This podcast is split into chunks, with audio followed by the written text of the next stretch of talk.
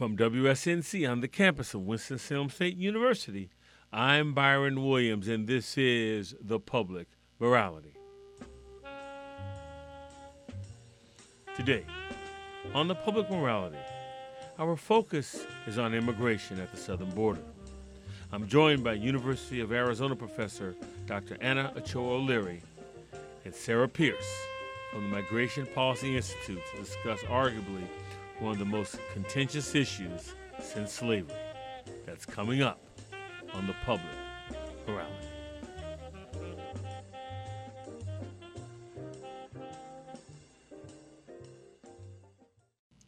Welcome to the public morality.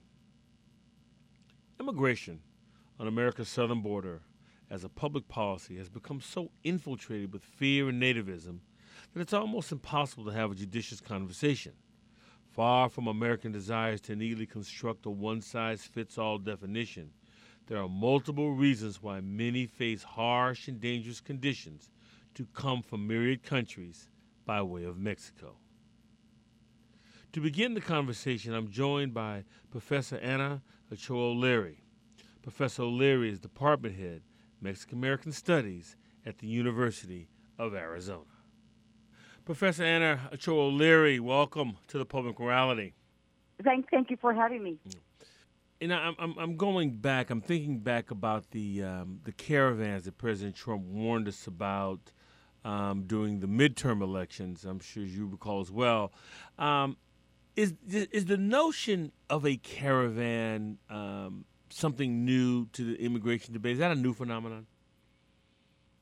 Well, it uh, it is new in in some ways. Uh, there has been caravans in the past for other reasons. Um, you know, when uh, several years ago there was a caravan for justice when uh, people got together. This was in Mexico. They were um, outraged at the lack of attention by the Mexican government towards the the narco traffickers. So there was a caravan for peace and justice. So this is this is a little bit different. Um, it's people uh, actually banding together uh, for safety uh, to come to the U.S. to request asylum. So uh, I don't recall in, in recent history of, of something of this kind of phenomenon. So yes, it be, it's different. The concept of the caravan is not not new, but for the reasons that we've been exposed to this idea, it is it is fairly new. Now, I also recall back in 2016, then um, candidate Donald Trump would lead a call and response where he'd say, "Who's going to pay for the wall?" and the, and the crowd would say Mexico, and um, it it's in my view, uh, it, it it it really truncates what the issues are surrounding immigration, and it doesn't at all address um, the challenges of migration uh, from Central America and why. And I, I wonder if you could share your thoughts on that. Well, yes, okay. So then um, that that actually uh, is is something that is uh, an old trick, uh, you know, by nativists such as Donald Trump uh, to rally up support in a negative way against certain people. So we saw that in the Depression era. We've seen that of uh, similar types who very much try to malign and uh, a, a, certain group of people for the purposes for the politi- for their political purposes. So, you know, the the reason why people are coming, um, you know, has it stems from a lot of our intervention in Central America, and not necessarily military intervention, but mostly in more recent years, um, economic intervention with something like CAFTA, which is the um, the Central America Free Trade Agreement.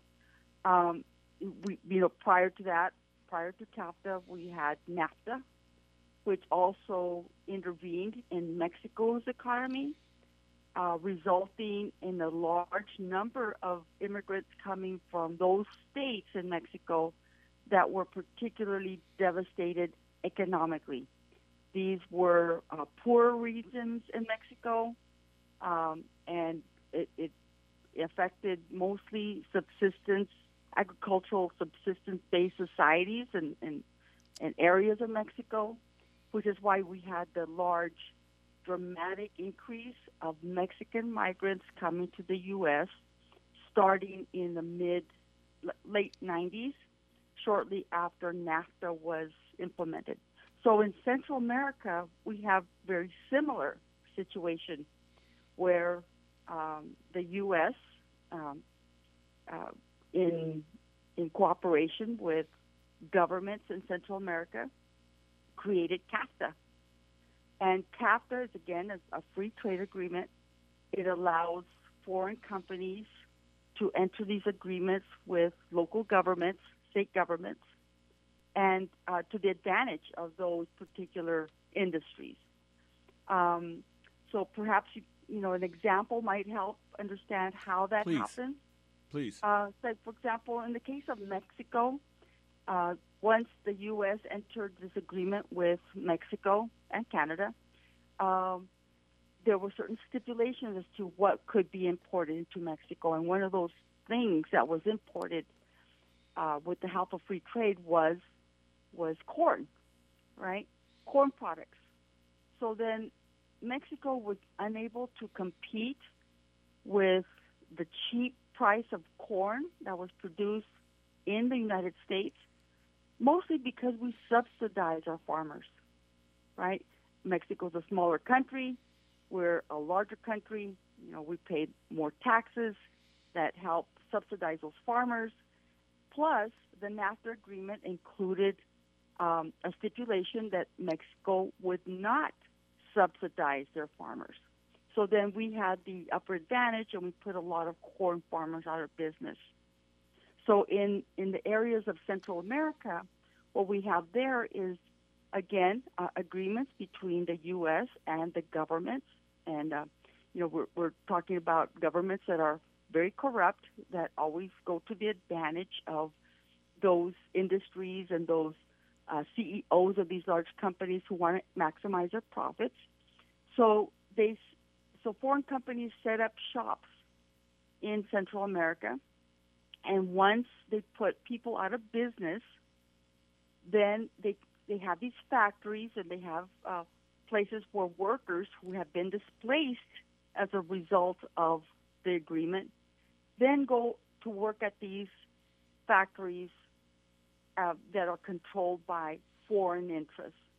So then once they have the control over the workers, then they are free to manipulate or to lower the wages, uh, to influence laws so that, for example, uh, those governments no longer can enforce fair labor uh, laws.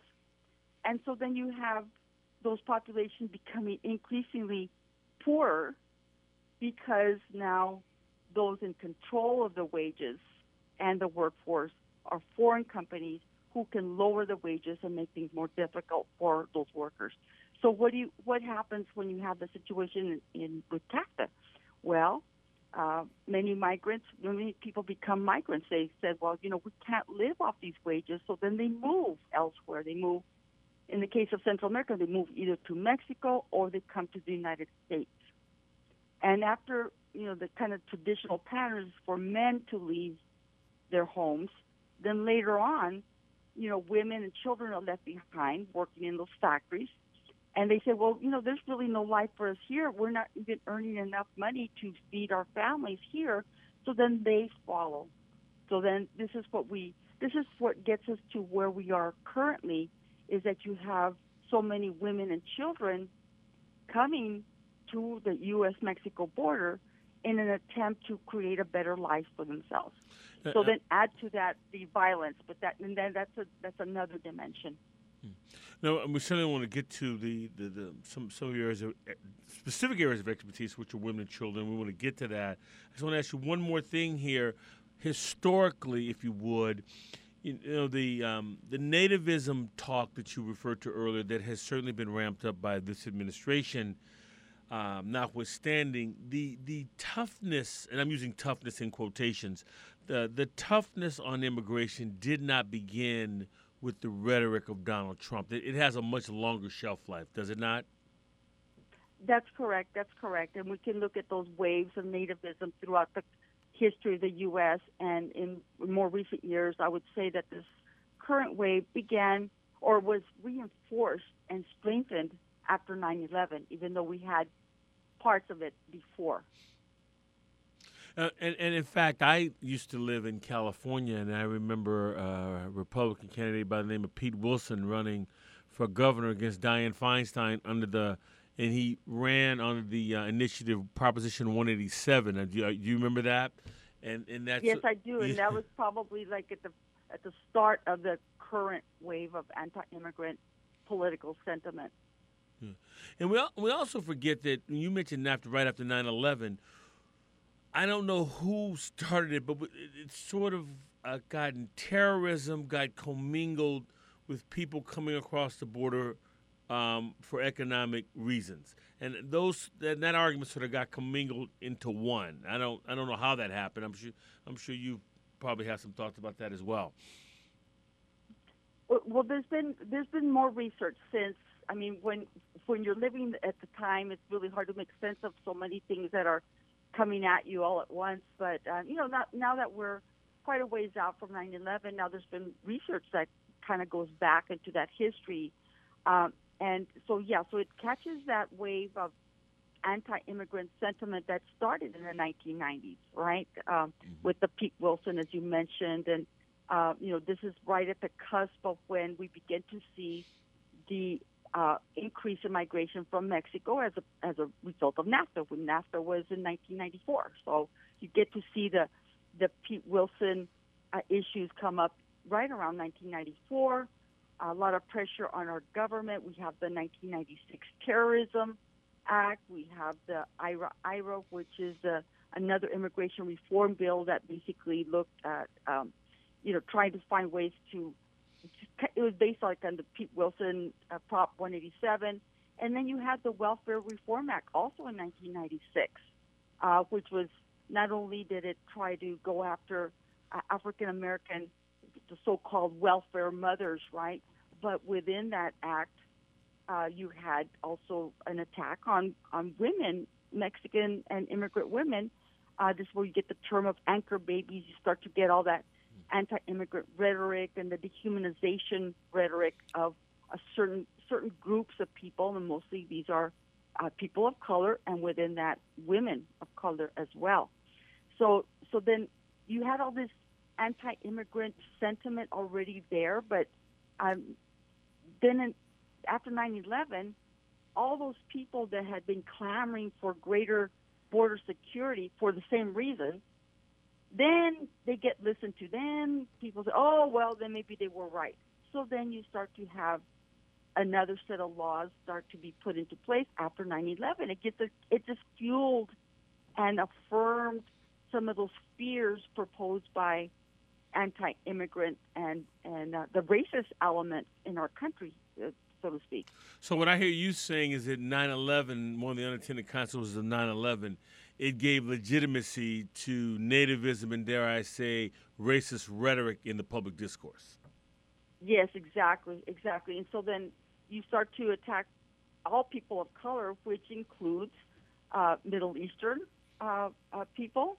Uh, and so then it, it was a perfect way of showing the how how bad it can get based on um, so-called lax security on our border uh, even though uh, the people who came uh, to the uh, well to to the terrorist attacks were not uh, people who came through the borders, but it was you know one of the problems with this kind of move towards very right wing philosophy in terms of the neoliberal concept is you know reduced support for education so basically, you sow the seeds of of of fear and mistrust. At the same time, you are undermining education, which is you know an educated public could easily see through that kind of misapplication of, of those fears. But if you're reducing funds to education at the same time that you're ramping up fears, well, then you kind of create this this mix by which people are readily convinced, uh, even though there is no substantiation of any of the information you are spreading, and it, because you're you're creating your manufacturing ignorance because people aren't getting the education that they need in the schools to be able to make good decisions, you know, as adults. Would that be would that be like um, and I'm, I'm just using the the rhetoric here. Would that be like the the the remedy to uh, for anchor babies is to ignore the Fourteenth Amendment of the Constitution, something like that, right? well, yeah, that, and and then it's also the fact that you know immigrant women, actually of all the all the groups, uh, ethnic groups in the United States, immigrant women from Mexico, uh, the decline in babies, in fertility rates of that group, uh, far surpassed any other group. Um, you know, we don't we don't get with those sound bites the fact that, you know, women have been going into the labor force more and more, not necessarily because now women are more liberated, but because the wages have been cut uh, to what was traditionally the the the, the sole breadwinner or like the male uh, bread breadwinner. So you know all that information gets lost when we're just being thrown sound bites that play to people's sensitivities. If you tend to be nativist, well, you're going to listen to those sound bites that make sense to you. Uh, and then if you if you're trying to educate a public, well, it's like you know, teachers, professors. You're trying to put all that information out there. It take that takes a lot of work because that's a lot of reading. It's a lot of understanding, and and the more you cut the avenues towards getting that information, well, then you start to produce a, a public that uh, gets their information from those sound bites and whatever doesn't cost as much work. And you have teachers leaving the profession because they're not being paid. So then, really, it becomes a really difficult, untenable situation if, if you want to get the facts out there that would make us a better and more educated public. Mm. Uh, you know, Dr. O'Leary, in, in, our haste to develop my words, not yours, a, a one size fits all definition at the southern border, um, talk about um, what the trek is like specifically for women and children who who and what are the conditions that force them? You sort of touched on it, but I want you to expand on it if you would. That force them to leave, say, um, Central America to to migrate all the way to America, believing that this is their last best hope. Talk about that in detail, if you would. Yeah, uh, you know, I I've done quite a bit of research on the border. I've interviewed um, more than a hundred of women, uh, you know, on that same trek. And of course, one of the questions that I had was, you know, why did you leave? Why did you leave uh, your community knowing, I mean, why did you leave? And now you're here at the border suffering all sorts of, you know, um, uh, you know, attacks and, and, inconveniences and violence. And, uh, you know, over and over, what I heard from the women um, were something to the effect as, well, you know, we are we're unable to live, you know, in our communities. Uh, either we sit and wait with our arms crossed for death to come to us and our families, or we take the chance and, and confront death uh, in the hope of maybe getting across and finding a better place uh, for our, for ourselves and for our children. They they know fully well uh, of the risks that are involved. Women coming from Central America know fully well that even when they cross Mexico, they are encountering even more perilous uh, conditions.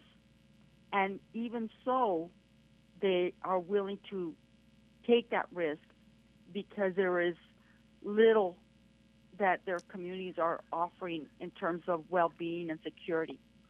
Uh, so they know fully well. And I think, you know, it's really important to mention that in 1994, when NAFTA was created, was ratified and adopted, we also had the U.S. Border Patrol's strategy 1994 and beyond, which was the building of the triple wall structures that we have along at the U.S. Mexico border, uh, which is kind of ironic because uh, NAFTA was sold to the American people by saying that with this treaty, there would be less migration to the to, to the U.S. So the question that you know we pose is, well, if they were so confident that less migration would come after NAFTA, why in that very same year did they allocate money to create these triple wall structures along the border? Right. So eh, the the the border patrol strategy says very clearly it was written. Uh, that was Doris Meissner, who was then uh, the head of the INS. This was before Department of Homeland Security, who said, "We know fully well that when people cross the border through more treacherous parts of the desert, that they will risk their lives, and we are counting on their assessment of that risk to not for them to decide not to cross into the United States. But you know, they say nothing about the economic devastation that we as a country have produced in those other countries that would create a near-death experience at home. So when people leave, it is it is seriously they're leaving conditions that would very very well produce their death, although it be a slow death in exchange for perhaps being able to cross into the United States and have, um, you know, the freedom to be able to work and provide for their families. Hmm. Um, you know, obviously, the last um, year or so, the child separation um, at the border has been a big issue. Did, what is the history of child separation as a, as a, as a public policy for America?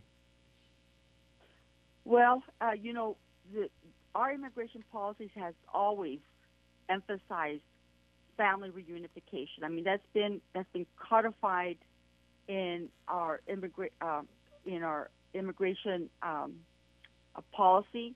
With, you know, the the large document that we have that governs that that uh, states, you know, not only the philosophy behind the the laws, but also the mechanisms by which people are reunited. So this is very different um, but it's it's got to be understood within the context of other things on the border. And I just barely mentioned a little while ago how how difficult it was crossing into the U.S. Mexico border. But the Border Patrol and its as as agents of this larger Department of Homeland Security, what they you know this is a pattern. This is a particular pattern that you don't see and they don't talk about. But there are things that they do on the border that occurs outside of the purview, outside of the, the vision of what we as JQ public can, can notice is that they do things to create greater harm on people trying to cross into the United States. So it's there's a kind of a meanness behind it. Um, lateral repatriation. This is this is an example. So if somebody gets picked up here on our border um, between Arizona and New Mexico, uh, or Arizona and Mexico, and so then they're they're processed through uh, the border patrol detention, and instead of repatriating them there uh, in the same place where they were caught, they take them elsewhere, say to Texas, to repatriate them, right? And when they do that, they know that they are away from any connection from anybody. Sometimes if families have been separated, they will uh, send, say, for example, if they're traveling in a group, they will send some family members to Texas. They'll uh, deport others to Cal- in California and others in Arizona to separate them, just to cause uh, more anguish and anxiety, and also put them in greater uh, risk conditions. Because when you are being deported to a place that you know nothing about, you know you're preyed upon by by officials, by police, by cartels. And so there, there's always there's been that element of family separation for a long time, you know. But with respect to how people are repatriated after they're caught by uh, border patrol on the U.S. side of the border, mm. so uh, we've had uh, the family separation. Uh, uh, we were, we got hints of this as a strategy with the Postville raids. I don't know if you might remember uh, in Iowa, uh, like more than 350, uh, mostly Central American uh, uh, folks were. Uh, there was a raid on that factory, on that meat processing factory. More than 300 people were arrested. Mostly they were Central America, C- Central Americans, and mostly they were women. And they brought them to. They brought them. They separated them from their families, or from where they were. They brought them to a makeshift court system in Texas uh, to prosecute them, and they were separated from their children and their families. Um, and a lot of those women who were caught, you know, also didn't want to cooperate with authorities and tell them, you know, who had custody or where their children were, uh, because they didn't want the authorities to to go get those children and take them away from wh- whatever caregiver they had left them entrusted to. So we've had elements of that. And it's just a it's a strategy to create more anxiety, more harm to the people that they're arresting. It's intentional, and it's a, uh, frankly, it's a, it's abominable. Uh, finally, is there a way, in your opinion, to remove uh, nativism from the conversation regarding immigration? Because what I hear you saying that underneath all of this is sort of fear, fueled by nativism, fueled by racism, that sort of drives most of the unproductive uh, portions of the immigration debate. And this is, a, as you've just described so eloquently, a very complicated issue. Well, you know, I think the only way to of remove nativism is again through education. I'm an educator, so maybe I'm a little biased in that regard. But uh, you know, this is. Let me provide an example. Um, you know, back before the 60s, you know, where we still had uh, elements of segregation in our society, Jim Crow laws uh, applied to uh, African Americans in the South and Mexicans in the Southwest. You know, we we didn't have what we call, what we now know as inter- school integration and multicultural education, right? Um, you know, now I look into my uh, across my classroom, and I see uh, students of different colors sitting side by side uh, in the same classroom, and and recall that that wasn't always so, and I always tell the students because many of them are too young to remember, you know, that it was through the through the demonstrations, through um, through advocacy, through community organizations, coming together in those large marches to demand greater equality, where perhaps we moved the needle in such a way that we created at least multiculturalism in the classroom and and we you know we reduced the power of nativism because now we could learn from each other and know that we didn't have to fear each other. So the kind of like the the pendulum is you know has swung to the other side now we're more divided in many ways. Um, so I think education is a key uh, to mitigate the terrible effects that nativism has.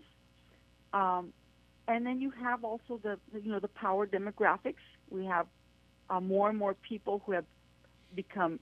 You might recall that before it was against the law for people of different races to be married, mm-hmm. you know, and, and so we've gotten rid of many of those laws that kept people separated and segregated.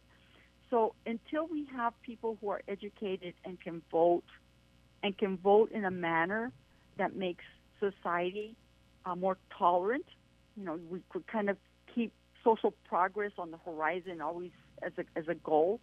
Uh, you know, I, I don't see a whole lot of other avenues except to have that educated public, uh, more tolerant public, uh, continue their education, vote uh, according to those principles, and uh, vote out those uh, political leaders that are fueling that nativism with their inflammatory rhetoric and misinformation, half-baked ideas that are only rooted in, in racist ideas and, and nativisms, which has no logic, uh, there is no science behind that. But in order to kind of bring the science and the logic forward, we have to have an educated public to to dismantle those terrible ideas that only create divisions in our society and make it less tolerant and less safe. Professor Anna Ochoa O'Leary, uh, thank you so much uh, for joining us today on the Public Morality. We were honored to have your voice. Much appreciated. Thank you very much for having me, and thank you very much for for this uh, for bringing up this very important topic. That was Professor Anna Ochoa O'Leary.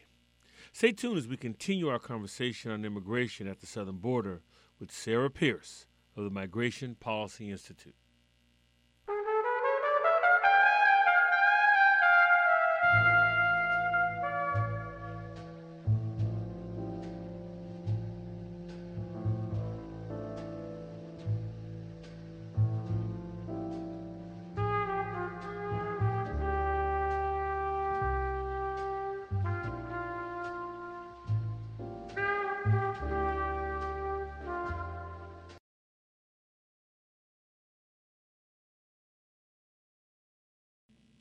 Welcome back. We continue our conversation on immigration at the southern border with Sarah Pierce. Pierce is a policy analyst at the Migration Policy Institute. Sarah Pierce, welcome to the Public Morality. Hi, thank you so much for having me. When you hear the majority of what's defined as the immigration debate, specifically as it relates to the southern border, is there anything missing in your view? Oh, I think there's a lot missing. I mean, it's it's such a politicized issue, and there are so many emotions that run high around this issue that I think a lot of the details on the ground gets left out. You know, what what what does it mean that we're calling the current situation at the southern border a crisis, and what's causing that crisis, and a slew of other details that that fail to really you know, leaving them out fails to really illustrate what's actually happening. You know, I recently heard someone um, and, and um, make make a comment on television that kind of struck me, and I wonder what you thought about it. And, I, and as I thought about it, I thought it had some merit. But they said that where the current immigration debate has uh, come to, it is perhaps the most contentious debate we've had in our country since slavery. How do you see that? Well, I'm specifically an immigration expert, so I can't really opine on, on other debates that we're having. But I mean, I can say that it is extremely contentious. I mean, just looking at what Congress has and hasn't been able to do alone is is really overwhelming. We really haven't had Congress pass any major reforms of our legal immigration system since 1990. So, in nearly three decades, all the legislation that has gotten through, which hasn't been much, on immigration has been focused on enforcement. We are stuck um, and unable to to fix the, the major problems with our system. Um, and, and we're suffering as a result. Our legal immigration system is extremely outdated. It's not serving us in the ways we want or need. And we have 11 million people living in the United States in unauthorized status. We're benefiting from the ties they have to our economy and the ties they have, you know, socially to our communities. Um, but they're living in the shadows and living in really precarious legal situations. So there's a lot of problems that exist and a lot of stalemate that exists on this issue.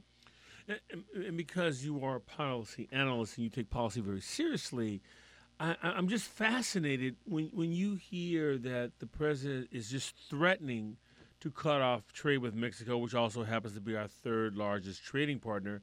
As a policy analyst, what goes through your mind? So I think a lot of a lot of what's going on with the president is kind of the intersection of, of politics and, and his position among his base and then the reality of, of policy on the ground. And and the president, you know, really has at the front of his mind the politics of the situation that he wants to be seen doing something on on immigration, and and along with that, his instinct in this current crisis has been to kind of punish the transit com- country, Mexico, or the the source countries, Central American countries, to punish them, um, just so he can be seen to be doing something. but that's an instance where the politics of the situation really contrasts with what's needed on on the policy side. We really need to be working with these countries. That's the only way we're going to get to a solution. Um, and their in, the president's instinct to, to punish them is really working against himself. And I know a lot of people will say that they don't take the president literally; they take him seriously, or, or whatever that is. But the president's words in those types of situations do matter, and we can't pretend they don't. Is that correct? Yeah, absolutely. And I mean, some of these um, threats that he's made have come to fruition, right? The Department of State is withholding funds to the three Northern Triangle countries Guatemala, Honduras, and El Salvador. Um, and that that's a really big deal. Those countries, you know, we have great projects on the ground in those countries that are have been documented to improve conditions, um, and they they're now, you know, being held up by this president's um, instincts to lash out. It, it seems to me that much of the immigration debate has been is, is specifically uh, around the southern border has been neatly condensed into a uh, one size fits all uh, definition that draws little distinction between those who are who may come to the southern border because of economic concerns and motivated in that manner, as opposed to those who are coming out of fear, hence political asylum. And I, I wonder if you could break that down, given your experience on, on some of the multiple reasons that people are coming to the southern border. I think you just characterized it really well. It's a mixed flow. We definitely have people who are legitimate asylum seekers who are fearing persecution in their home countries, but we also have people who are incentivized by economic reasons. Um, you know, the U.S. has an incredibly tight job market right now, and a lot of these countries are going through devastating economic conditions. Um, so there's a lot of incentive there. Unfortunately, coming to the United States for economic reasons doesn't fit within our legal definitions of asylum. Um, so this definitely is a mixed flow, but the problem we have right now is that the president and his administration really treats it as if there are no legitimate asylum seekers in this flow. Their goal is to deter asylum seekers from even getting to the border, to limit how many are able to apply for asylum, and then limit how many ultimately get it. Um, when in reality, what we need are fair and efficient adjudications of these individuals' claims so we can allow asylum seekers in and we can turn back those whose claims are less than legitimate. Uh, what is, uh, since it recently occurred at the time of this broadcast, what is the significance uh, uh for the immigration debate from your perspective now that Homeland Security uh, Secretary um, Kirstjen Nielsen has announced her departure? There are two big things that stand out to me. The first is that it's it's being widely reported that um, she was ousted because she wasn't willing to to go hard enough on the president's immigration agenda, which is really wild because she, you know, it's argue it's arguable that she was the most hardline um, Secretary of Homeland Security on immigration that we've ever had. She, you know, oversaw some of the president's harshest policies uh, most notably, of course, family separation. So, so that's kind of wild to think that they want someone to go even more extreme than she did. Um, and also, how could it possibly be legally feasible to go even more extreme than she did? So those are some, you know, big questions. But then the other thing is the timing of this. So right now, we do have a crisis at our southern border. We have an unprecedented number of asylum seekers, especially families, arriving. Um, and we're only we're not yet at the peak of that crisis. Typically, apprehensions along the southern border peak in about May. Just it tends to be a bit of a seasonal trend, and we haven't even reached the peak yet. Um, so this is a really odd and and precarious time for the Department of Homeland Security to not have a leader. Um, you mentioned um, crisis and um, why do you define it as a crisis? And, and give, give, our listeners just a little backdrop on, on why it is why it is a crisis at the southern border. Sure. There's been a lot of debate about whether or not we should properly frame this as a crisis, especially because historically we're not at the highest we've ever seen for apprehensions at the southern border. The high peak was the year 2000 when 1.6 million individuals were apprehended at the southern border and then this year, we think it's going to get to about 900,000 by the end of the year, so significantly less than we saw in the year 2000. But the, the difference is the who uh, who these flow are. Um, in the year 2000, those 1.6 million were largely single males from Mexico who could be quickly turned around at the border. Um, but now, the vast majority of the flow, 60% of recent arrivals, are families and children who are applying for asylum. This is a much more resource intensive flow. We need to um, you know, care for these individuals differently. They require significantly more resources and personnel. And then we need to adjudicate their asylum claims. And our system at the southern border is just completely ill prepared to handle this. Um, so it is it is a crisis. It's maybe not quite the crisis that the the president is framing. I would not frame this as a security crisis, um, but it definitely is, you know, getting to crisis proportions where we're seeing a cascading effect. Right? We have long wait times at ports of entry because personnel have been redistributed to help, you know, care for and process these families. Uh, and we, you know, we're dealing with other problems similar to that. So it's a crisis, just maybe not the one that the president has discussed. And then uh, just recently, Judge Richard Seeborg um, uh, sort of, I guess not sort of, threw out um, um, uh, the, the, the policy to make political asylum, uh, those seeking political asylum uh, return to Mexico and not have, for lack of a better word, the due process that's normally granted to those who seek asylum. Right. Yeah, that was a that was a big hit for this administration. The administration had really been relying on expanding this this migration protection protocols, or, or also called Remain in Mexico policy, in which they make asylum seekers wait in Mexico, um, and and the judge, you know, enjoined that, um, and that was really the only thing the administration had going for it as far as its goals to limit asylum seekers from ever being able to enter the United States now their hands really are tied by our legal system. Uh, earlier on the broadcast, we had uh, Professor Anna Ochoa O'Leary from uh, the University of Arizona on, and I asked her a similar question. I'm going to pose uh, the, the same question to you, very similar rather to you. How do we get to a point that we can actually have a judicious conversation about immigration on the southern border that leads to a viable public policy? I think what we need to focus on are the things that we're doing that are drawing this big population and, and, and really overwhelming us. Um, this administration has implemented a bunch of start stop policies that are extremely harsh along the southern border. Family separation is a really good example, the asylum ban, even just the threats to shut down the border. All of these policies have created an urgency in this current migrant flow they're, you know, hearing these president's threats and thinking, I have to get to the border as quickly as possible because who knows when the next hammer is going to come down. So, you know, fixing that and addressing that and realizing that, that we're causing some of this, or that the administration rather is causing some of this, I think is an important first step.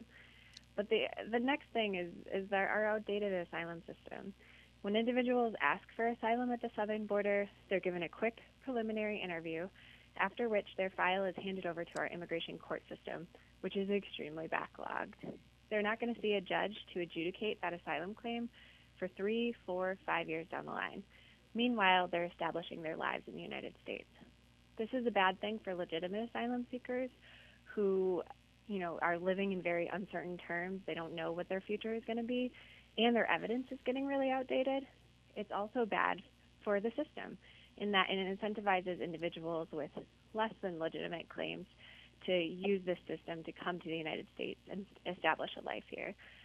So realizing that our asylum system as is, you know, is a problem and it's causing some of this flow, I think is a really important step. And I think that is a point where Democrats and Republicans can come together to be like, well, this isn't working. You know, what can we do to, to fix this? Sarah Pierce, from the Migration Policy Institute. Thank you uh, for joining me today on the public morality.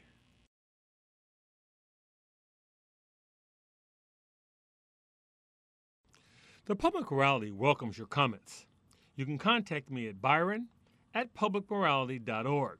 That's Byron, B Y R O N, at publicmorality.org. Our archived broadcasts are located at soundcloud.com. Just search for Public Morality. You can also find us on iTunes. And my new book, Solitaire, is available on paperback and Kindle on Amazon. The Public Morality is produced at WSNC on the campus of Winston-Salem State University. For all of us at the Public Morality, I'm Byron Williams.